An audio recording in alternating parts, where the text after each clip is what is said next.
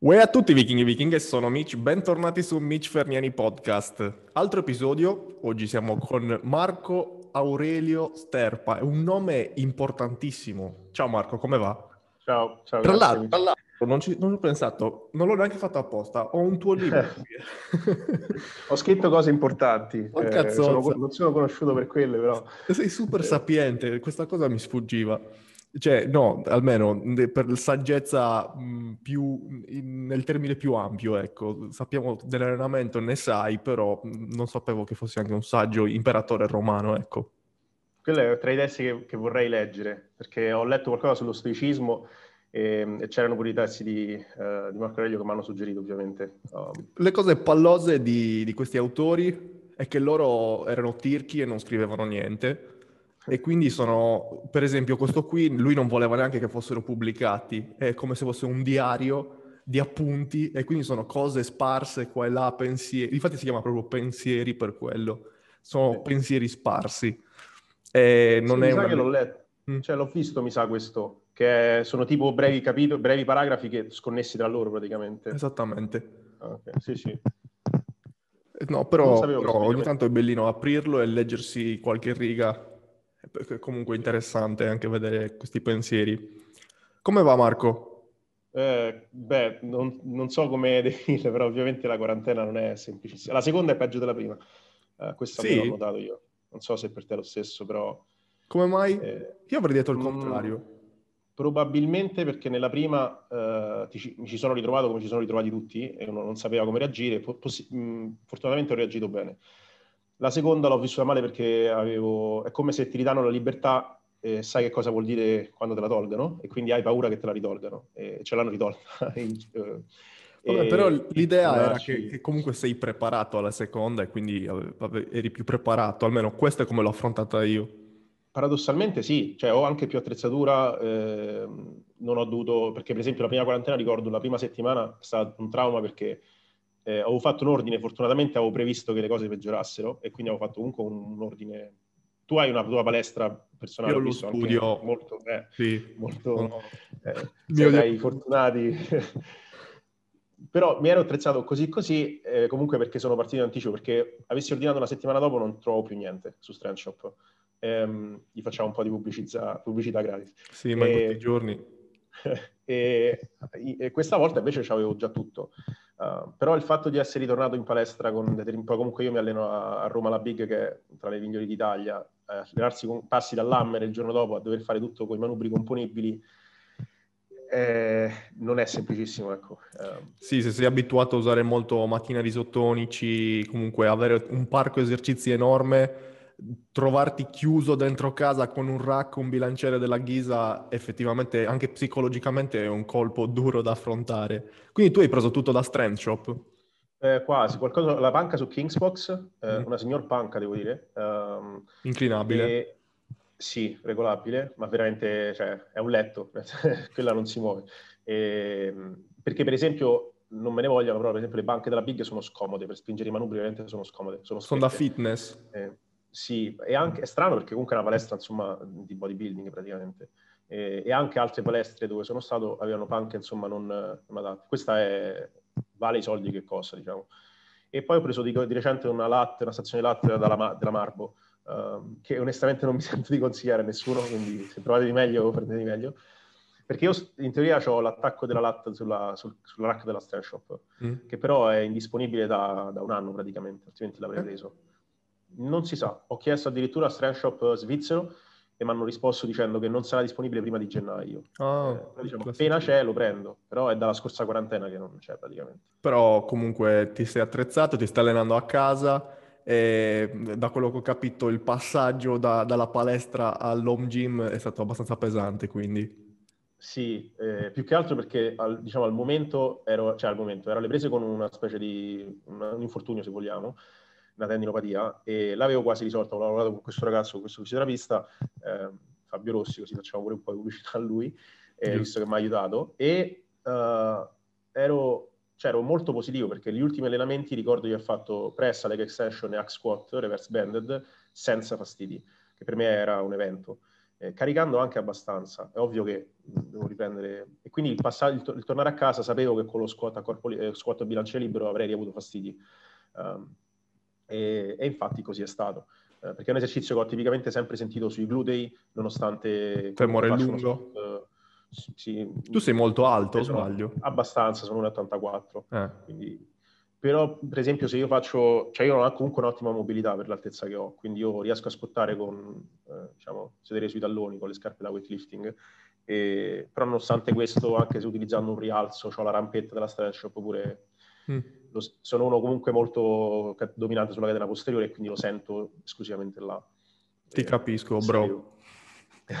anche io sono così e infatti per il periodo in cui mi sono allenato solo esclusivamente col bilanciere le gambe proprio mi sono sparite. È vero che sono arrivato a sollevare parecchi chili, se vogliamo, per un individuo normale di squat, però è anche vero che a livello di ipertrofia li sollevavo tutti col culo, quei chili, e quindi non è sicuramente ottimale per costruire, per costruire muscolo. E... Mi piace pure come esercizio, non so te, però a me piace tantissimo avere la sensazione del bilanciere sulle spalle. Sì, eh, lo, lo, dico sempre, lo squat insegna tanto con, di ripeto non è che mi piace proprio tutto, però ha detto alcune cose che, mi, che, condivido particolarmente. Lo squat non è soltanto, non ti costruisce soltanto il corpo, ti, ti insegna tanto anche a livello mentale, perché comunque no, non è semplice, non è da tutti mettersi quei 150-200 kg sulle spalle e andare in accosciata eh, vo- volendolo fare, ecco. E poi no, se c'è un ritorno ipertrofico, tanto meglio. Eh, quindi adesso tanto squat, Squat, eh, split squat, eh, che, che, sono riuscito a... Diciamo che rallentando le concentriche e le eccentriche mm. lo sento un pochino più sul... Sto lavorando anche recuperi mediamente bassi per quello che sono i, i miei recuperi normali. Diciamo che dopo l'allenamento ho comunque una buona sensazione di pompaggio su, sui quadricipiti, riesco a averla, uh, però non è, la stessa, non è la stessa sensazione che ho quando riesco a caricare su una squat eh, o su una pressa. Um, non è la stessa sensazione. Diciamo che sto girando il problema per quello che spero sia un mese e mezzo, due mesi, non lo so. Uh, si tira avanti per un po' e sperando che... Io spero di rimettere piede in palestra a febbraio, onestamente. non sono troppo ottimista. Eh. A livello di schemi di allenamento, di mentalità verso l'allenamento, hai cambiato qualcosa? O semplicemente gli esercizi hai cercato di regolare? Allora, la split, diciamo, io sono seguito da, da AJ Morris, che mm. qualcuno magari conosce, che è un coach inglese. Uh, l'abbiamo cambiato la split, io stavo lavorando con una push-pull legs um, upper full, full, di trazione, con cui mi trovavo mm. bene, uh, a parte il giorno di full trazione, perché avere, degli, avere gli stacchi, gli RDL con, insieme a rematori pesanti è un po' tassante, pressa e tassante fisicamente. Eh, però eh, mi stavo trovando comunque abbastanza bene. Eh, abbiamo cambiato la split in un upper lower eh, più un giorno di braccia e spalle. Eh, onestamente quello che ho fatto io sui clienti è stato di ridurre la durata delle sedute, ridurre il numero di esercizi e con alcuni ridurre la frequenza, perché purtroppo è inutile girarci attorno, ma le motivazioni per tutti sono andate a farsi benedire, tranne quelli che già si allenavano a casa e magari non, non hanno sofferto il passaggio, ovviamente tutti gli altri, uh, non so se ti vuoi includere anche tu, però uh, io mi ci includo. La motivazione ovviamente non ci possiamo affidare a quella, come dico sempre, quindi uno deve comunque allenarsi, però se rendiamo un pochino più facile quello che può essere un momento che prima era piacevole, adesso lo è meno, eh, l'aderenza e la compliance sale, quindi avere degli elementi un pochino più brevi, in generale il volume è andato un pochino eh, al, a ridursi, nonostante io non è che fosse altissimo già prima, e alcune sedute sono abbastanza brevi, quella di oggi di braccia e spalle sono tre super serie praticamente, quindi molto Stai breve. continuando a farti seguire anche in questo momento? Sì, sì. sì, sì. Ah, quindi non hai mollato? Tanto. No, un po' perché da quanto so alza di prezzi, quindi se, anche, se mollassi e tornassi sarebbe ancora meno... Eh, già così è comunque insomma, eh, impegnativo. È un bel investimento. Uh, sì, Uh, mi, mi, trovo bene fondamentalmente, quindi non, non c'era... E poi, diciamo, da un punto di vista uh, di solidarietà professionale, uh, io comunque ho avuto tanti clienti che hanno lasciato e non posso ovviamente biasimarli perché Anch'io. alcuni allenarsi a casa con un manubrio a 10 kg io non lo farei, quindi non vedo perché dovrei pretendere che loro lo facciano. E quindi sono persone che spero torneranno poi in momenti più felici e, e alcuni già me l'hanno detto, però è ovvio che lasciare adesso, cioè se io facessi lo stesso ragionamento che vorrei non facessi i miei clienti, no? avrei poca credibilità. Uh, quindi, sì, uh, sì, no, è condivisi- condivisibilissimo E anche io personalmente ho, ho avuto molti disiscrizioni dal servizio per il semplice fatto che da casa non, no, comunque anche dire al cliente che otterrà gli stessi risultati che avrebbe ottenuto in sala non è etico neanche dirgli una cosa del genere, non è giusto. E fai 2 più 2, giust- giustamente poi il, il mensile ci pensi due volte prima di pagarlo, ecco. Quindi sì, ci sta tutto. Noi no, ce la prendiamo nel di dietro, lo Stato è contento e, e adesso aspettiamo, vediamo cosa succede. Sì, non, io ho tanti amici, eh, colleghi, e, e, posso immaginare quanto può essere difficile per altri che magari stavano, perché ho alcuni che magari stavano avviando bene il servizio, iniziavano ad avere numeri più importanti, è un po' come se ti tagliano le gambe. Um, diciamo che io uh, se, se l'ho, l'ho accusata perché ovviamente quando ti lascia un 20% dei clienti non è poco, ehm, però ho le spalle abbastanza coperte. Posso immaginare eh, anche mentalmente, no? eh, alcuni hanno quasi il dubbio se questa può essere per esempio la loro professione e in un momento del genere secondo me i dubbi affiorano, eh, i dubbi di avere magari un lavoro più sicuro, avere un lavoro stipendiato, uh, magari con meno potenzialità di crescita ma comunque sicuro. Uh, quindi sono, sono solitarie comunque le persone che in questo momento fanno questo lavoro e stanno un po' in difficoltà. E io personalmente ad alcuni ho sconsigliato di rinnovare, cioè ad alcuni ho proprio detto non rinnovare, non ha senso, eh, contro i miei interessi.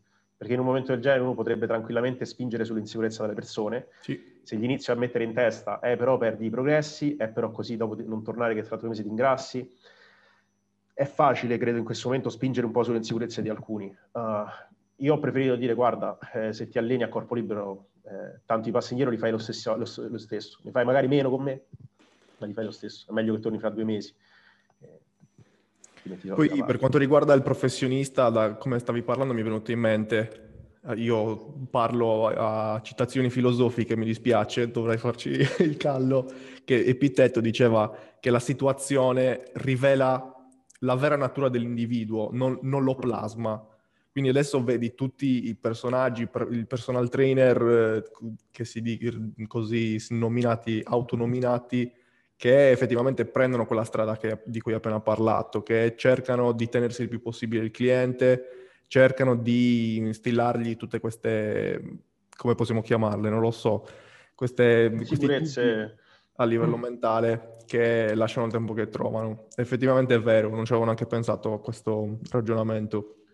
Però eh, miglioriamo un po' gli animi perché io so anche che tu sei laureato in computer science e, per, e questa per me è una ficata colossale perché io, non so se lo sai, mi, mi dicono tutti che sono un maniaco di Excel perché mm. tutti i programmi che faccio, ho fatto anche un videocorso su Excel. Tu lo utilizzi Excel per, cioè hai implementato questa tua laurea, queste tue conoscenze nel servizio di sì. coaching? Sì, probabilmente se non avessi quelle competenze, allora diciamo che, sono sincero, la computer science, io ho finito anche gli esami della magistrale, poi purtroppo ho avuto problemi con la tesi, e, però ehm, è molto più matematica e algoritmica che programmazione, quello, mm. almeno il percorso che ho fatto io. Ehm, molto molto teorico eh, sull'informatica teorica, però è ovvio che se uno ha delle basi di programmazione è facile fare quello che ho fatto io eh, con, con, i template e quindi c'è eh, io lavoro con Google Fogli, però fondamentalmente è la stessa cosa, solamente Google Fogli è mh, disponibile sul cloud. Eh, c'è tutto il lato server, quindi che ho fatto, l'ho scritto in Python, sono non so se 2000 righe di codice, 3000 righe di codice, cose, cose del genere, insomma, non è un programma, non è eh, enorme, diciamo, è un codice che un programmatore laureato triennale fa in una settimana. Ovviamente alcune, molte cose le ho diciamo, sistemate nel tempo e quindi ho martellato sul codice sistemando cose che prima funzionavano e altre no. C'è un po' la bottleneck delle, delle API di Google che non ti permette di fare troppe chiamate. Uh, quindi diciamo che se uno vuole fare per esempio un'app che utilizza le API di Google, per chi non sapesse l'API è semplicemente un'interfaccia con cui uno chiama alcune funzioni che Google mette a disposizione. Eh, c'è un limite ovviamente, le dà per gratuite, ma c'è un limite. Se uno inizia a intasargli i server di, di call, ti dice devi pagare e si parla di cifre importanti perché si inizia facile pagare di traffico 1000 euro al mese o cose del genere, eh, molto di più. C'è quella bottleneck, però per le, per le, le cose che faccio io con i, con i, template, diciamo faccio un data scraping automatico dei dati da MyFitnessPal, quindi passo i macro sui template direttamente, senza che lo fa il cliente. Figo. Eh, passo automaticamente gli alimenti che eh, ha mangiato in quella giornata sul... Sto lavorando a una, a una cosa ehm, carina che ha eh, Chronometer, che è un'app ehm, diciamo di tracking, ehm, che è il profilo dei micronutrienti che MyFitnessPal ha, ma molto limitato. E, e, volevo tirare fuori una cosa, insomma, ho parlato con qualche amico dietista, tra cui Aimone, che è il mio collega, eh, per vedere quali possono essere dei valori interessanti da avere a disposizione. Uh, semplicemente per far vedere al cliente, guarda, sei, cioè, mangi, mangi, male perché se sei deficitario in tutte queste cose probabilmente la scelta delle fonti è proprio il massimo. Um, cose di questo tipo. È una e, figata. Sì. e, e, poi c'è dal punto di vista dell'allenamento, tu bloccami perché io ho la tendenza a parlare molto. No, no, vai, vai, io ascolto. e, um, diciamo dal punto di vista invece del, dell'allenamento quello che ho fatto è stato un, eh, la cosa più carina è forse il suggerimento automatico dei carichi, eh, che è fatto sulla base della prestazione, quindi in base al range di ripetizioni, al tipo di esercizio, all'ampiezza del range di ripetizioni, alcune, diciamo, ci sono alcune piccole euristiche che ho fatto per suggerire un incremento di carico. E mi dai, eh, tra le altre cose, mi dà in automatico, diciamo, una valutazione sul progresso. Eh, quindi se uno ha aumentato cariche e ripetizioni, so, mi esce una scritta che ha aumentato su quell'esercizio, se ha diminuito, ha diminuito che si può fare anche con Google Fogli, però viene una formula complicatissima, enorme, e, e diciamo ovviamente se, eh, un linguaggio di programmazione è più potente di Google Fogli, le funzioni di Google Fogli non sono pensate per quello. E tu lo fai con, mi hai detto? Python, in Python. Che è un eh, casino da studiare, cioè a confronto di Excel, eh, Google Fogli è un, è un troiaio, detto in termine tecnico. Sì, allora, Google Fogli, allora in realtà Google Fogli ha un suo linguaggio di programmazione, molti non lo sanno, però ha eh, JavaScript. Eh, mm. quindi se tu vai su, eh, se tu vai su AppScript puoi scrivere degli script eh, in Google Fogli. E quindi puoi fare queste cose perché ha tutti gli effetti un linguaggio di programmazione e, ehm, e puoi fare questo genere di cose. Ora non, so, non, credo che abbia le librerie che ha Python, perché Python è uno dei linguaggi di programmazione più utilizzati ad, ad oggi, eh, insieme a Java. E non credo che abbia quel supporto di librerie. Um, cioè, con Python, puoi, se, se Python si possono fare veramente tante cose, cose fighe. E, ehm, cioè, detto in termini da, da, profano, Python è una sala pesi completa, Google Fogli è una home gym, così? Sì, ma cioè no, il divario è molto più ampio. Ah, cazzo. il divario è molto molto più ampio. Um, diciamo che con Google Fogli uh, da, da, una parte, uh, ed è ovviamente un pensiero che magari uh, è lecito per alcuni avere, Google Fogli le formule stanno lì, quindi comunque se uno, uh, quelle, quelle, formule diventano pubbliche nel momento in cui tu fornisci il template a un cliente. Quello che ho io è eh, sul lato server, quindi quel codice ce l'ho solo io mm. e non lo vede nessun altro. Quindi quello che fa il software lo so io, il modo in cui funziona, il modo in cui calcolo alcune cose lo so io. E la mia idea infatti è uh, in futuro di togliere tutte le formule che ho fatto su Google Fogli e fare tutto esclusivamente tramite, tramite lato server. Che Beh, è un po' come avere un software proprietario. È un software online, quindi. Uh, il software lavora online, eh, ovviamente, uh, però sta sul mio... Diciamo, lo, c- c- ho studiato anche un modo per fargli eseguire dei task uh, frequenti giornalieri, per esempio i dati li passo ogni giorno. Questo significa che eh, capita a volte che magari un cliente non ha passato i dati il giorno prima, li passa il giorno dopo su MyFitnessPal, il software li ricarica automaticamente il giorno dopo. Um, Fuori di Insomma, testa sta cosa, eh. Mi sta, mi sta intrigando troppo. sì, se, se, ti piace fare smanettare con Google Fogli, quello ti apre un mondo. Uh, nel momento in cui ti connetti ti apre un mondo. No, allora, a me piace più Excel. Google Fogli lo uso per il servizio di coaching perché permette di avere sempre il file in condivisione e quindi è molto più comodo scambiarsi le cose con i clienti, non dover sempre inviarsi il file di Excel per email mentre con Google Fogli nel momento in cui il cliente mette i dati sulla tabella dei macronutrienti del peso, tu li vedi subito e quindi quella è la cosa più figa. Eh, mentre su Excel c'è quel procedimento in più, quel passo in più che ti rompe effettivamente le balle. Quello che mi stai dicendo tu è che puoi togliere ancora un altro passo e quindi puoi mettere i dati da MyFitnessPal, mandarli su sì, eh, sì. Google. E, e, quindi questa è una cosa che mi accende tutte le lampadine e mi fa scraneare troppo. Comunque, eh, un podcast di fitness forse è meglio se ci calmiamo un po' perché queste cose non interessano forse alle persone che stanno ascoltando. E tu hai un podcast e, e, e un sito internet, naturalmente. Lavori sotto il nome di Science to Muscle, giusto? Sì, esatto. Se collabori con altre persone? Sì, con Aimone Ferri, che è un dietista, eh, che sta facendo ora la magistrale in scienze cognitive. Um, e, ed è un ragazzo che ci conoscevamo da, eh, da tempo su insomma, ogni tanto ci commentiamo le storie. Uh, poi l'ho conosciuto meglio, insomma, non avevo, non avevo chiaramente l'idea, perché non, è, non, era molto social, non avevo, non avevo, bene idea di quante cose sapesse. e, e, quindi c'è stato un momento in cui ho cercato di, um, di comunque di affiancarmi altre persone, perché avevo, avevo e ho in realtà delle idee che ritengo importanti, però non si possono fare da soli um, e non si possono portare avanti da soli. Questo è un e discorso che facevo un... anche con Matte, Matteo Picchi, che lui gioca molto su questo lavoro di gruppo ed è una cosa che a me manca particolarmente, eh, però prima o poi dovrò sbloccarmi anche io sotto questo aspetto. Allora, ti posso dire la mia esperienza personale e quello che ho capito, diciamo, anche perché nel tempo ci sono stati altri ragazzi che hanno collaborato con me e che mi hanno dato una mano. Uh, però l'idea iniziale era di fare qualcosa tipo il Revive Stronger in cui mm. hai un team di coach. Ora il problema principale qui qual è, ed è una cosa che mi, fa, mi fa desistere ora dal, dal, ripetere l'errore in futuro, è che comunque il coaching è un servizio molto personale, quindi uh, il cliente vuole affidarsi mm. alla, singola, alla persona. Um, e, per esempio io sono stato coachato in passato da Revive Stronger e io pensavo che mi affidasse la Stivole e mi hanno affidato un altro, senza dirmi niente.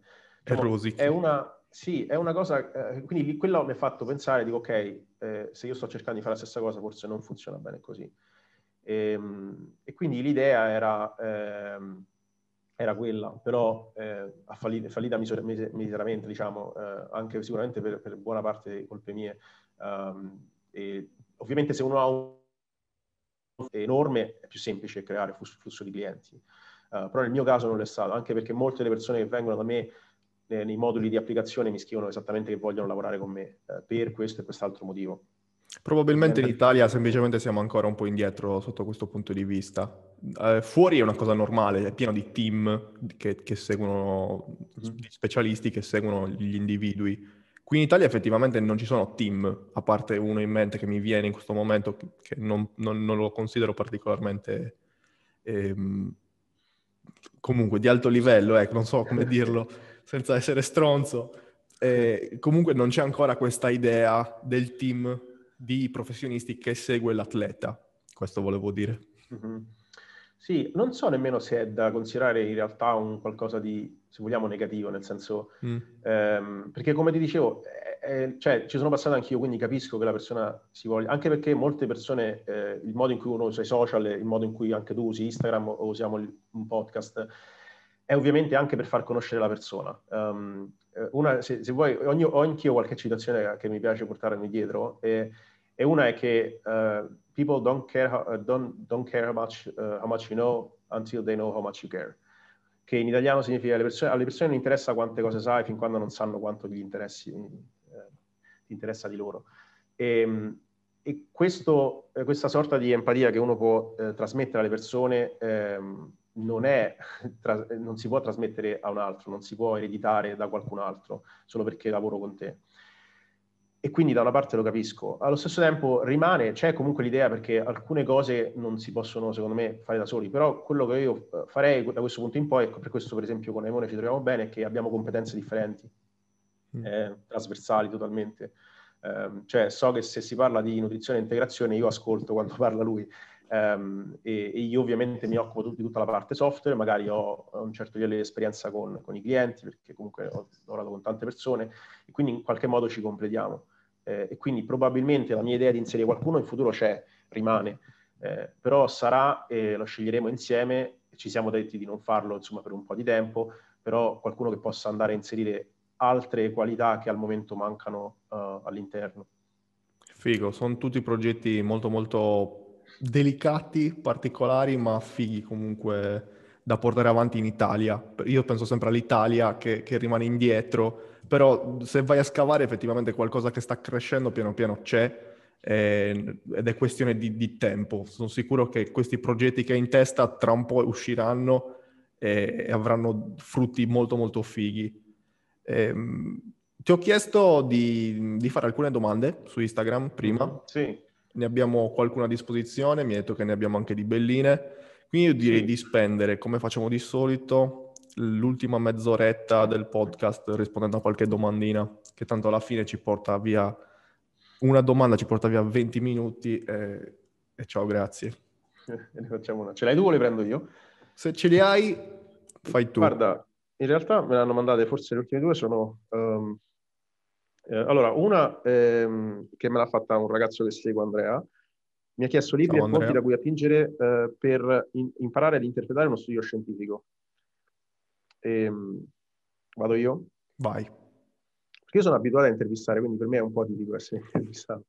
E, um, comunque, allora, eh, diciamo, ci sono dei, ci sono dei testi. Um, uno che mi viene in mente, eh, se volete uh, posso poi mandare le, le reference, ehm, eh, Guide to Evidence-Based uh, Research, um, è tipo la sesta edizione, adesso il titolo magari non è proprio esattamente questo, comunque si trova facilmente.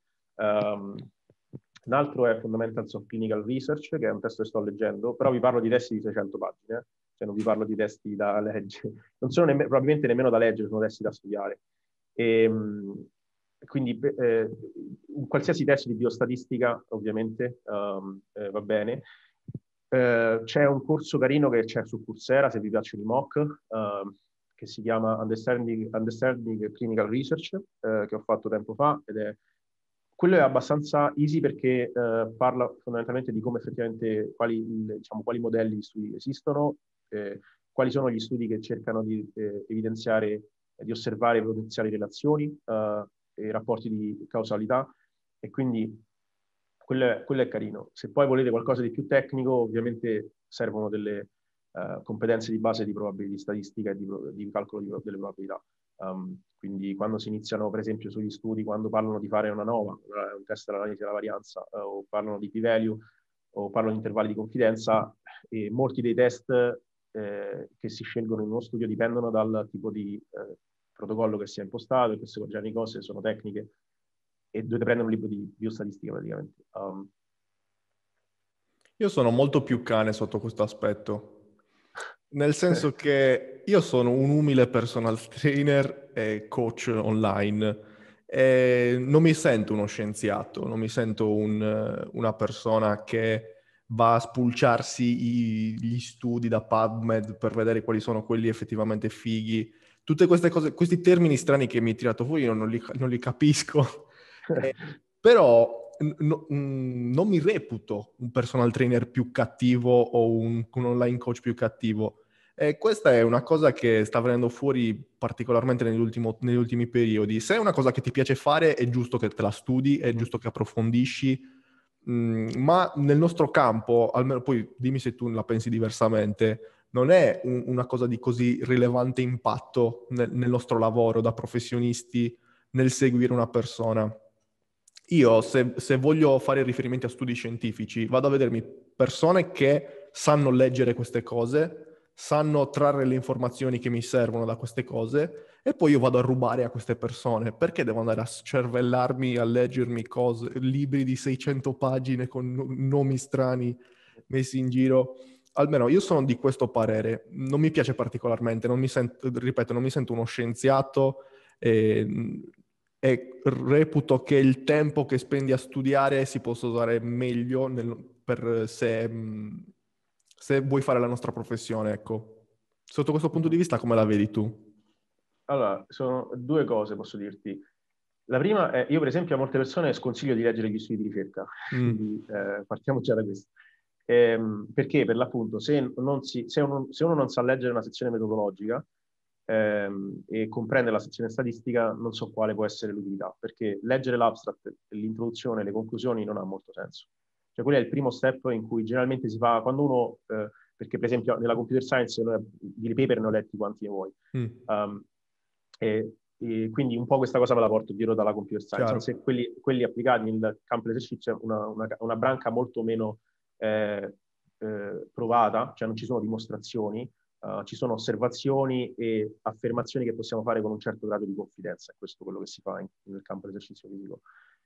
Quindi, se uno non ha questo genere di competenze, può, può, non essere la cosa migliore prendere e leggere uno studio, uh, o uno può eventualmente, per esempio, partire, uh, cioè andare sugli studi non ha tanta rilevanza per la maggior parte delle persone.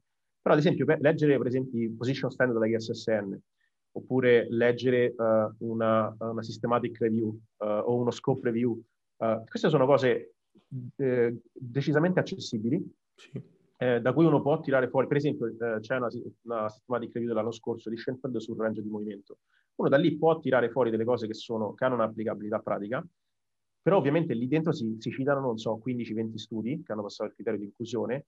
Se parliamo di andare a vedere quel singolo studio, a livello di applicabilità non dà molto perché da uno studio non possiamo, eh, non abbiamo una valid- uno studio non dà chissà quale validità esterna nel, nel campo dell'applicazione. Serve un potere statistico un pochino maggiore e, e, una, e, e generalmente si, si, si, ricerca anche una ripetibilità dell'esperimento, deve essere stato verificato più volte, eccetera, eccetera. Um, e l'altro punto, eh, quindi sono d'accordo su, con te sul fatto che uno non deve leggere gli studi di ricerca, uno può leggerli e se vuole farlo eh, alcune cose accrescono sicuramente la propria preparazione, come, pos- come, possono essere quelle fonti che ti ho citato. E poi ci sono tanti research review ovviamente che sono, rendono tutto molto più accessibile, il MAS, uh, Weightology, esatto. eh, l'Aragorn Research Review, um, ce ne sono tanti, che sono molto più accessibili. Ora, ecco, l'altro punto è questo. Eh, il problema del leggere, cioè quando tu leggi uno studio di ricerca, quando leggi una caption su Instagram, il problema è che stai leggendo l'interpretazione che dà un altro individuo. Filtratissimo. Ok, quindi stai già, eh, sei a un, eh, è vero che quello, quello, magari parla di una meta-analisi, ma sta dando la sua interpretazione sulla meta-analisi. Quindi, eh, ovviamente, l'ho scritto mi pare un po' di tempo fa su una storia, ognuno, quando leggiamo delle affermazioni di altri, eh, non possiamo essere esperti di tutto, dobbiamo accettare con un certo grado di probabilità che le informazioni che stiamo prendendo da lui possano non essere completamente valide. E questo vale per chiunque. Um, anche se vi parla un top ricercatore del field, perché sta dando appunto la sua interpretazione della letteratura scientifica ed è giustissimo, uh, però eh, c'è un però. Stiamo leggendo un'interpretazione di un'altra persona, quindi va preso un po' con le pinze. Sì, sono perfettamente d'accordo, eh, però naturalmente Vabbè, a parte il fatto di questo secondo punto che è particolarmente valido, e infatti non ti vai a ascoltare soltanto un Israel o un Eric Helms, ma vai a ascoltarti i dibattiti tra Israel e Eric Helms, ti fai il, due risate perché alla fine la pensano diversamente su un, un, concetto, ma alla fine quando fanno i dibattiti escono le stesse cose, che intestano le stesse cose ma le dicono semplicemente in maniera diversa. E il punto che volevo aggiungere io a quello che hai detto tu, che, che è condivisibilissimo, è che eh, il quello che si traduce dal andare a prendere ricerche non avendo le conoscenze per leggere effettivamente questi, questi paper e, e, che poi si vanno a creare quei dibattiti infiniti e senza senso su, nei vari social network dove vengono presentati delle ricerche che ormai si trovano per sostenere qualsiasi concetto ti possa venire in mente, ti si presenta questo link di PubMed per dirti che i chetoni esogeni sono la nuova soluzione a, a, a, lo so, a tutti i mali, eh, mentre è evidente che c'è qualcosa di, di rotto già, già, in partenza. Quindi eh, è per questo che dico di, mh, mm, generalizzando molto, è per questo che dico di lasciare eh, il lavoro più tecnico alle persone che sanno fare lavoro tecnico e non eh, cercare di, di, di, prendere lavoro alle altre persone e cercare di prendere appunto i frutti di, que- di quello che ti portano queste persone più esperte sicuramente di te. Io non mi reputo un esperto del campo e quindi vado a rubare, come dicevo prima, per completare il cerchio. Certo, ma, ma eh, è assolutamente legittimo. Um, il fatto è questo, um, le persone che in un qualche modo, uh, cioè, d- deve essere chiaro che un'affermazione non deve essere corredata da una, uh, una serie di riferimenti bibliografici perché possa essere valida. Uno può fare affermazioni valide senza necessariamente il supporto alla letteratura scientifica. E, e allo stesso tempo eh, ogni affermazione deve essere soggetta a un determinato scrutinio uh, da un punto di vista logico e scientifico. Um, quindi non solamente una delle due. Quindi il primo passo può essere, ok, questa affermazione ha senso, eh, quante persone fanno la stessa affermazione o dicono qualcosa di simile, eh, quante persone dicono qualcosa che va in opposizione a questa affermazione. Già questi primi passaggi permettono in qualche modo di scremare quelle che possono essere delle affermazioni scientifiche poi purtroppo se uno si vuole togliere il dubbio, l'unica cosa è, è andare in letteratura. E, e, purtroppo questo tempo che la persona magari non ha, uh, in, in, a, volte deba- cioè, a, volte si, spende più, si, spe- si, perderebbe più tempo a debancare una, uh, un'affermazione che a dire semplicemente che non mi interessa. Vedi eh, il, canale vale. di Lane eh. Norton che, fa, che, lo basa su queste cose, spende settimane sì, per, sì. per, cercare di debancare. Sì, l'ha fatto adesso perché ha fatto, l'ha fatto su un podcast di Joe Rogan mm. che ha fatto con eh, Paul Casadino. Saladino. Eh, Saladino, Saladino sì. Um, che è uno insomma che propone la carnivore diet se ricordo bene Um, e comunque, vabbè, sì, cioè nel senso nel campo si sa che è un venditore di fuffa, um, però se io dovessi andare a debancare, per esempio, sue, alcune delle sue affermazioni, eh, non so in realtà se sarei in grado. Infatti c'è un episodio um, tra, sempre sul Joe Rogan podcast tra Guillenet e uh, un altro esponente, adesso mi sfugge il nome, però ha scritto insomma diversi libri, è un giornalista, però parla di nutrizione, eh, poi se volete vi recupero il nome, eh, comunque, Guyenet, che è l'autore di The Hungry Brain, eh, che è un bellissimo libro che vi consiglio, Il cervello affamato si chiama in italiano. Guyenet portava ovviamente eh, cioè, affermazioni scientifiche eh, valide. E l'altro tipo, adesso di cui mi sfugge il nome, invece portava delle storie. E purtroppo eh, a volte è facile rendere vera un'affermazione se è, se è corredata da una storia credibile. Um, diventa difficile poi controbattere. Sì. Ed è brutto perché tu sai di essere, in, di avere ragione, sai benissimo e perché lo, lo, trovi troppo logico che quello che sta dicendo l'altra persona è una cazzata colossale, però sono, quella cazzata colossale è condita benissimo, è la storia più bella del mondo e quindi una persona ignorante che non ha le tue stesse conoscenze si beve quella cazzata colossale perché è detta troppo bene, per, è troppo bella per non, non bersela. Sì, è verissima questa cosa, è, è molto molto veritiera. E Paul Saladino, per esempio, senza andare troppo lontano, parlava del fatto che l'essere umano non è fatto per digerire le piante, non de- quindi non dobbiamo mangiare mh, vegetali, non dobbiamo mangiare frutta e verdura. E dice questa cosa talmente bene che Mm, anche io, tu hai detto io non riuscirei a debancarle, è vero, effettivamente co- come cacchio fai sen- senza spendere un mese della tua vita a ricercare, a fare ricerche, a presentargli cose, a dirgli veramente eh, statisticamente che quello che stai dicendo è una stronzata. E lì entra in, in gioco però il, la ragione dell'individuo, poi entriamo in discorsi filosofici. Eh, è tosta, sì, è un ragionamento, eh, si creano dei loop incredibili dai quali è un, è un casino uscire assolutamente. Ci vuole, secondo me, giusto un po' di uh, sana diffidenza uh, nel, ma nel prendere le informazioni di chiunque, ma io lo dico pure ai clienti, non prendete per vero quello che dico solamente perché lo dico io. Um, cioè, e, e, non ho mai avuto guru. problemi a mettere... Sì, cioè, non, lo, non, voglio, non, voglio, questa... Cioè, quello che io sono è, nel mio piccolo cerco di eh, di condividere informazioni che io ritengo valide e che ho assegnato nel tempo, con la visione che ho eh, eh, accumulato nel, nel, nella mia esperienza. Eh, però non sono esente da fare affermazioni sbagliate, eh, non sono esente da, eh, da, da, da cambiare idea su, su, un argomento. Per esempio, spesso mi è stato detto da clienti, ma come mai hai cambiato opinione su questa cosa? Dovresti preoccupare se non cambio opinione. Um, perché il livello di, di, di, evidenza delle cose a cui uno è esposto nel tempo aumentano, cambia il contesto in cui fa una valutazione su un argomento qualsiasi. Um. Condivisibilissimo. Passiamo alla prossima domanda. Te l'ho detto che avremmo speso 20 minuti su una domanda. diciamo, questa era interessante, vediamo un attimino. Um, allora, bodybuilding over 40, quali sono le differenze? Come gestire volume e intensità? Allora, eh, la premessa che faccio perché è intanto che eh, seguo un ragazzo, eh, un signore se vogliamo, non penso che se la prenda se Uno over 40. Uno over 40. Ehm, quindi questo che cosa significa? Che comunque, eh, e questo si rientra un po' nel discorso fatto prima, no? Perché io potrei iniziare senza dirvi questo e voi prendereste per ottime le informazioni che io vi dico. Però allo stesso tempo, se uno va a scrutinizzare, dice ok, che livello di esperienza ha con quel tipo di popolazione?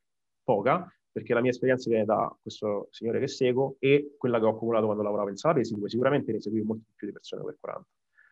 Però allo stesso tempo eh, il, uno, il, modo in cui deve approcciare queste cose è secondo me dire ok, ho un framework logico di ragionamento in cui eh, rientrano tutte le osservazioni che ho fatto su, nel tempo, anche su popolazioni differenti, quindi su giovani, su ragazze. Ok, come posso applicare il framework logico che ho in un contesto nuovo, come può essere quello di, uh, di una persona di un, magari un pochino più, più avanti con l'età, individualizzando come si fa per tutte quante le persone. Quindi che infortuni hai avuto in passato? Eh, hai mai notato che con degli esercizi accumuli fastidi? Oppure lavorando a determinati volumi o determinate frequenze accumuli fastidi? Quindi questo già informazioni della, dalla collection iniziale possono guidare le decisioni e il resto viene da sé nel tempo. Io tendo a essere conservativo quando prendo una persona nuova, cioè parto con un volume minimo, eh, parto con una scelta di esercizi che nella mia esperienza è meno fastidiosa, eh, non, non, porta la stessa quantità di fastidi rispetto ad altri. Un esempio tipico, tante persone non si trovano bene con la French press, come me, me mm. compreso, col bilanciere. Poche persone, a poche persone ho sentito dire ho fastidio su un push down a sta dritta, a poche persone. Um, se io mettessi un car bilanciere dritto con la stessa leggerezza con cui metterei magari un, un, un twist car manubri, eh, probabilmente andrei incontro a persone che accumulano sì perché forza delle posizioni che in genere possono portare. Quindi eh, questo per dire che uno usa, usa l'esperienza passata per predire un pochino uh, quella futura, quello che uno si può aspettare. E poi ovviamente deve avere un metodo di valutazione, che possono essere i check-in settimanali, che possono essere uh, altre misure con cui uno dice ok, stiamo andando nella direzione giusta. Però in generale consiglierei di partire un pochino più conservativi di quello che farebbe un ragazzo che parte in 4-5-6 esercizio eh, ogni tre giorni allena le braccia e, e porta tutto al cedimento, eh, magari con esecuzioni non, esecuzioni non pristine, insomma, un pochino più di attenzione rispetto a, agli altri. Non so se, se tu hai avuto... Io sono, sono perfettamente d'accordo. Eh, la dico in maniera un po' diversa, però alla fine il concetto è identico. Partire sempre da con- dal contesto e vedere l'obiettivo verso cui eh, bisogna andare. Eh, un quarantenne, che cosa diverso da un ventenne? Ha il fatto che ha, fatto cazz- ha, fatto, ha avuto più tempo per fare cazzate per arrivare nel momento in cui tu devi iniziare a seguirlo o comunque vuole iniziare a allenarsi. Quindi che cosa ha fatto in questo tempo precedente? Si è allenato bene? In tal caso potrebbe anche avere la struttura fisica di un ventenne tranquillamente e avere la capacità di fare quello che sta facendo un ventenne. Mi viene in mente un, anche se non è proprio così, Jeff Alberts, che lui effettivamente inizia a avere una certa età, non so esattamente quando, ma sicuramente sopra i 40 anni. Sì, sì, è, è vero che lui è famoso per essere quello che si allena con due serie a settimana per gruppo muscolare, eh, però effettivamente non ha mai cambiato niente in, nei suoi allenamenti, sicuramente avrà fatto inf- le sue cazzate, avrà preso i suoi infortuni, però è arrivato a un punto della sua carriera agonistica in cui è completamente conscio di come si deve allenare, sa perfettamente quello che deve fare e non ha nessun problema e non ha niente di meno sicuramente rispetto a una persona che è più giovane. Quindi qual è il concetto? Sicuramente vedere come è arrivato a quel punto lì. Eh, io ho allenato persone non over 40, non over 50, probabilmente anche over 60 adesso se non sbaglio. E naturalmente, eh, a parte il fatto che mh, le conoscenze che avevano prima non ti hanno portato sicuramente a quella condizione nel migliore dei modi, ti parlo di signore anziane, ti parlo di signori anziani, eh, ai quali bisogna insegnare proprio ad andare di nuovo in accosciata, ai quali bisogna insegnare di nuovo a mettersi un omero sopra, sopra l'altezza orecchio, eh, però quelli sono contesti, diciamo, quasi estremi, eh, che sono stati la, mm, il risultato di una serie di eventi che si sono protratti da un 60, 50, 40 anni. Quindi quel quarantenne, quell'over 40, in che condizioni è? Esattamente quello che hai detto tu. Se è, è stato un atleta per tutta la sua vita, probabilmente, oltre al fatto che magari è in una situazione in cui il testosterone non è più alle stelle, oltre al fatto che eh, non avrà quella capacità di costruire muscolo come potrebbe avercela un ventenne, io lo tratterei nello stesso modo, magari sì, andandoci un po' più cauto, ma la stessa mh, mm, cau- cautezza, come cacchio si dice, cautela. Uti- cautela, bravissimo, grazie, che utilizzerei per un ventenne, un, trentenne, ecco. Sì, io personalmente non ho visto, cioè con lui non abbiamo avuto, cioè non, non ti in, saprei individuare cose che ti dico, ok, le ho fatte con lui e non le ho fatte esatto. con tutti gli altri. Um, quando c'è stato un esercizio che gli dava fastidio o che non sentiva lavorare, l'ho approcciato allo stesso modo. Come per tutti gli eh, altri. Quando aveva bisogno di fare uno scarico, l'abbiamo trattato allo stesso modo. magari ecco, eh, alcune, alcune, strategie per alleggerire gli elementi possono essere magari più frequenti, perché tipicamente non è solo una questione di età, ma è anche che una persona di 40 anni, 45, magari ha figli, famiglia, eh, un lavoro pesante, eh, non, magari non dorme tanto la notte, cioè ci sono, eh, e questo è individuo dipendente, perché uno può trovare pure uno di 25 anni che ha, che ha famiglia e bambino, quindi non è non è una questione di età, eh, per questo si ritorna, estra, eh, astra, astraiamo un secondo dall'età e guardiamo a tutto, tutti i parametri che abbiamo sotto mano, tutte le informazioni che abbiamo sotto mano. Verissimo. E poi comunque per la selezione degli esercizi, come dicevi tu, vale sempre il classico rapporto stimolo-fatica, che vale per il ventenne come vale per il quarantenne. Se un esercizio ti fa male, se la French, press, la French press ti fa male al gomito, non fare la French press, perché cacchio devi sbatterci la testa e alla fine diventa tutto molto um, intuitivo, sicuramente. Andiamo alla prossima, facciamo l'ultima sì. e poi chiudiamo. Okay, so vediamo se, se, ne trovo una. Ehm, allora, tutto durata ideale, esercizio da 8 a 10 ripetizioni. Meglio eccentrica più lunga, set da 90 secondi o set più brevi. Um, ma qui la risposta eh, è semplice, nel senso che da, da, un punto di vista fisiologico le caratteristiche di avere una, una serie per l'ipertrofia è che deve essere sufficientemente vicina al cedimento, le contrazioni devono essere sufficientemente lente affinché da un punto di vista fisiologico i sarcomeri sono in grado di eh, esprimere eh, tensione e c'è anche una componente coordinativa, quindi eh, contrazioni troppo veloci potrebbero non avere una buona coordinazione intramuscolare, quindi una connessione, una connessione mente-muscolo. Quindi fin tanto che ci sono questi parametri, poi eh, quanto dura la serie dipende dall'esercizio. Um, da, da, un punto di vista di eccentriche, io tendo a, cioè il modo in cui io prescrivo il tempo sotto tensione, eh, dipende dalla, dalla, meccanica dell'esercizio. Eh, quindi ten- tendenzialmente cerco di far spendere più tempo nel punto in cui l'esercizio presenta la massima tensione muscolare e cerco di combinare all'interno di una seduta esercizi che non hanno lo stesso profilo di resistenza.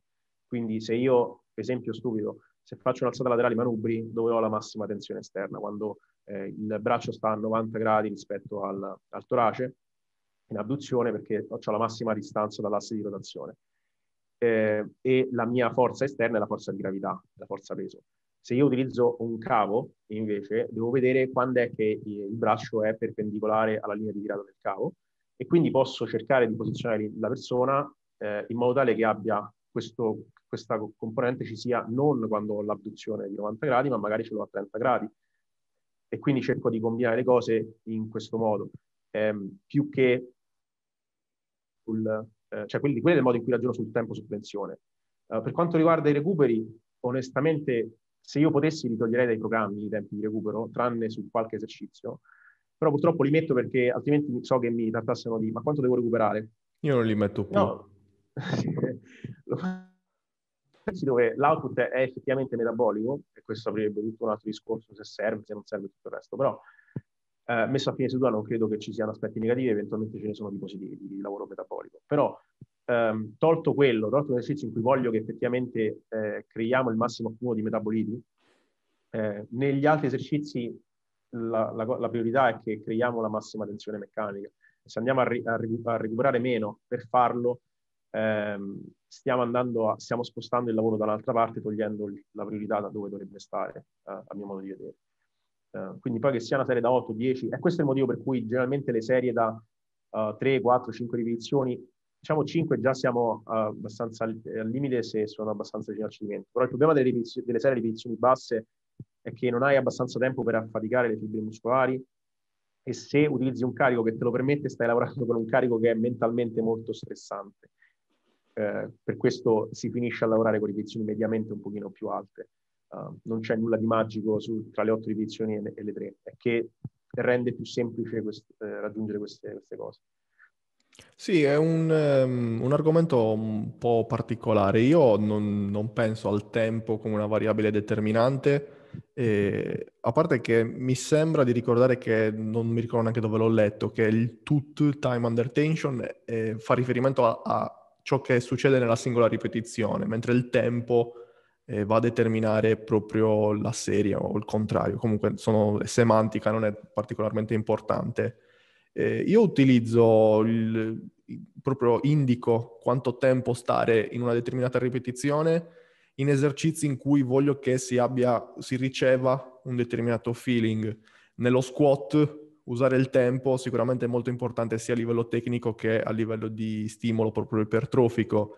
Rimanere, come dicevi tu, sulle 5 mm, e meno ripetizioni, però giocare con dei tempi particolarmente prolungati sicuramente ti tiene il muscolo sotto tensione tanto ed è particolarmente faticoso anche a quel livello e sicuramente lo stimolerà a livello ipertrofico tanto quanto anche a livello neurale nel senso che mh, andrai a percepire il carico meglio nella determinata po- porzione del movimento e quindi saprai gestirlo forse meglio, si spera, quando andrai a utilizzare carichi più alti eh, per, so- per, spostare più carico, e mi sto riferendo naturalmente a un ambiente di, di powerlifting comunque. Quindi eh, può, il tempo sotto tensione lo utilizzo particolarmente anche per fare magari dei lavori incentrati più sull'attivazione muscolare, mi viene in mente che me, me, lo sta insegnando quel bastardo di Diego che mi sta seguendo, gli split squat bulgari con tempi prolungati, quindi discese particolarmente lente e durante il movimento devi capire, mh, devi attivare proprio mh, consciamente i muscoli che devono attivarsi. Tutte queste cose ti insegnano proprio a gestire il movimento, ti insegnano eh, a livello prima conscio e poi lo farà inconsciamente ad attivare i giusti muscoli eh, nei giusti momenti e quindi sicuramente questo poi si, mh, mm, si tradurrà in, in, riscontri positivi quando andrai a fare l'esercizio con una cadenza classica, normale. E, e poi sì, i classici picchi di contrazione che si possono avere, magari mi viene in mente un classico movimento di, di tirata, dove appunto vai a gestire il tempo per sentire meglio il muscolo che si contrae eh, nella fase di, di picco concentrico, eh, perché magari, per esempio, ho fatto l'altro giorno il video del, è uscito l'altro giorno il video sulle tirate alla faccia. Le tirate alla faccia sono un esercizio molto particolare perché molti non sentono lavorare il deltoide posteriore perché tirano a caso il, il, il peso alla faccia. Eh, mentre semplicemente magari fermarsi leggermente nella fase di massima concentrica è pensare consciamente alla, che, che, sta lavorando effettivamente il deltoide posteriore, non sta lavorando soltanto uno, ma sta lavorando simmetricamente, sono delle mh, indicazioni molto molto importanti che puoi ricavare da un, una ricercata, da un tempo ricercato più basso eh, che ti permettono appunto di stimolare meglio il muscolo. Quindi ho fatto una pappardella enorme per dirti che eh, sì, lo uso, però non è un, una variabile determinante appunto dei miei allenamenti. Ho due casi in, in, che mi sono venuti mentre, mentre parlavi e credo che sia utile. Um, il primo sono abbastanza sicuro, il secondo è un'ipotesi che faccio io e fanno anche altri. Uh, la prima è che gli esercizi in cui, uh, cioè durante la fase eccentrica, nel passaggio da eccentrica a concentrica, uh, ovviamente i tendini assorbono forza elastica, quindi ci sono dei movimenti in particolare che per tipologia di leva, per esempio un calf, eh, per il gastrocnemio, eh, in cui c'è la possibilità di tirar su il peso totalmente di tendine, non di muscolo. Eh, e un modo per evitare questo è di rallentare l'eccentrica ehm, e fare un, fe- un, abbondante fermo in, in allungamento. E, um, questo può essere uno dei, ca- è uno dei casi in cui generalmente indico um, il, il, tempo su tensione. Um, e l'altro spunto invece è sui fermi in contrazione, in generale i fermi in alcuni punti del movimento. Uh, la cosa che, su cui cerco di riflettere ultimamente è che uh, essendo la parte di massima contrazione quella in cui uh, per, per, la legge forza velocità, eh, forza lunghezza, scusate, ehm, siamo più deboli, dei, eh, mettere degli esercizi che hanno un picco di tensione in massima contrazione alla fine della seduta può non essere l'opzione migliore. Uh, faccio un esempio semplice, fare un seal row con un'inclinazione abbastanza bassa, quindi quasi paralleli al pavimento, uh, ovviamente abbiamo il picco di tensione in massima contrazione. Se lo facciamo dopo che abbiamo fatto già dei lavori di trazione verticale, orizzontale, uh, potrebbe non essere l'opzione migliore. Eh, se pensiamo, ad esempio, se già pensate a un pulley, a seconda di come è messa la seduta e da dove esce il cavo, se vogliamo essere eh, precisi, però avete una, una, un tipo di tensione un pochino più uh, uniforme su tutto il ROM, oltre al fatto che il ROM è potenzialmente anche minore. Um, quindi questa potrebbe essere un'altra cosa a cui fare attenzione uh, nel posizionare gli esercizi all'interno della seduta in modo tale che eh, non si mettano alla fine esercizi in cui non riuscite a fare il fermo in quella posizione o dovete troppare di molto il fermo in quella posizione. E, ehm, e l'ultima cosa, e questa è una, è una, cosa di cui parla per esempio Christopher Baccarat, è sull'ordinare gli esercizi uh, in modo tale che quelli che creano maggior danno muscolare non siano inizio seduta, perché potrebbero da un punto di vista sistemico influenzare il, la vostra capacità di contrazione nella, nella, restante parte della seduta. Esempio semplice, è un leg curl seduto, in cui quando estendete il ginocchio avete le anche su 90 gradi, quindi state portando in uh, insufficienza passiva um, uh, il bicipite femorale e in generale state strecciando gli altri ischioi è un esercizio che potrebbe avere più senso mettere uh, dopo e magari mettere una variante da sdraiato in piedi prima. Uh, questo può essere un esempio. O un RDL, piuttosto che metterlo prima di un leg curl e metterlo dopo un leg curl di questo tipo. Cioè fare questo, di, questo tipo di ragionamenti eh, può, secondo me, avere una logica, um, anche se non è percettibile nella singola seduta. Sì, poi sono finezze che in base al contesto vengono più o meno utilizzate. Magari puoi pensare di mettere un, un leg curl, come stavi dicendo, per non andare lontano, prima dello, dello stacco rumeno per avere la, il, una migliore percezione di attivazione del femorale durante lo stacco rumeno anche. Si possono fare anche questo tipo di ragionamenti. Eh, o, o il più classico, leg extension prima di fare lo squat per sentire meglio il quadricipite durante lo squat poi comunque naturalmente l'intensità di carica utilizzata nel determinato esercizio va anche a determinare le finalità di quest'ultimo. Mm, non è, se ho capito male, se ho capito bene, tu mi stai dicendo che fare, non ho capito bene il ragionamento, fare la leg, leg curl prima del, de, mm, dello stacco rumeno potrebbe non essere particolarmente indicato? Allora, un tipo di, di leg curl seduto in particolare, perché okay. crea un grosso danno muscolare. Eh, esempio, un altro esempio può essere lo Quindi un leg car pesante, cioè proprio allenante. Sì, allenante. Sì, allora, ovviamente dobbiamo distinguere se fate un esercizio per migliorare la connessione mente-muscolo come, e non come preaffaticamento. Non, non, è che è un esercizio di preaffaticamento se va prima di un è un esercizio che avete messo come primo esercizio perché magari è una priorità. Però ehm, da un punto di vista pratico, nel pratico quello che potete fare è questo, semplicemente provate a, a scambiare i due esercizi, vedete quale ne, ne ci rimette di più tra i due e tipicamente uh, ci rimette di più il leg curl fatto dopo l'RDL piuttosto che l'RDL fatto dopo il leg curl. Okay? Eh, questo è il senso. Chiaro, e chiaro. La, l'ipotesi che fa Baccarat è, siccome sappiamo che il danno muscolare eh, porta a un... Ci sono diversi meccanismi per cui si crea fatica. Parlare di fatica è molto generico, perché la fatica può avvenire a diversi... dal, dal cervello a, a, al reticolo sarcoplasmatico può avvenire in tanti punti. E però la, una, de, una, delle cose è che il danno muscolare crea uh, fatica a livello sistemico e può ridurre il, eh, la capacità di esprimere forza negli esercizi successivi. Quindi se uno riesce a mettere gli esercizi in un ordine in cui massimizzo l'output in ogni singolo esercizio, ho una eh, sequenza di esercizi ottimale, se vogliamo. Chiarissimo. C'è qualche altra domanda che hai particolarmente a cuore o chiudiamo qua l'episodio?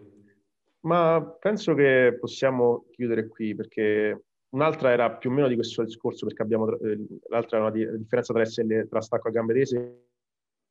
E, um, che in parte abbiamo trattato anche parlando Scusa, di Scusa, sei, sei, sparito un attimo con la connessione, così e, uh, Vediamo, un'altra domanda che c'era era la differenza tra stacco a gambe tese e, uh, e RDL da un punto di vista musco- di sviluppo muscolare. Um, ok, che poteva Io essere rispondo subito, ho fatto un video tipo uno dei primi video del canale in merito, no non è vero, forse era un anno dopo che ho aperto il canale, eh, è uno dei video più visti del mio canale, quindi ti rimando a quello, magari lo metto anche in descrizione. Sì, Ma semplicemente lo stacco rumeno parti dall'alto e eh, sposti il peso, il baricentro lo sposti sul, um, sul tallone e ti focalizzi sulla... Eh, sull'allungamento del bicipite femorale. Ho fatto anche un video biomeccanica applicata sullo stacco rumeno, quindi ti invito a guardare anche quello. Mentre lo stacco da terra, gambe semitese, è uno stacco da terra con le gambe semitese. È una cosa incredibile.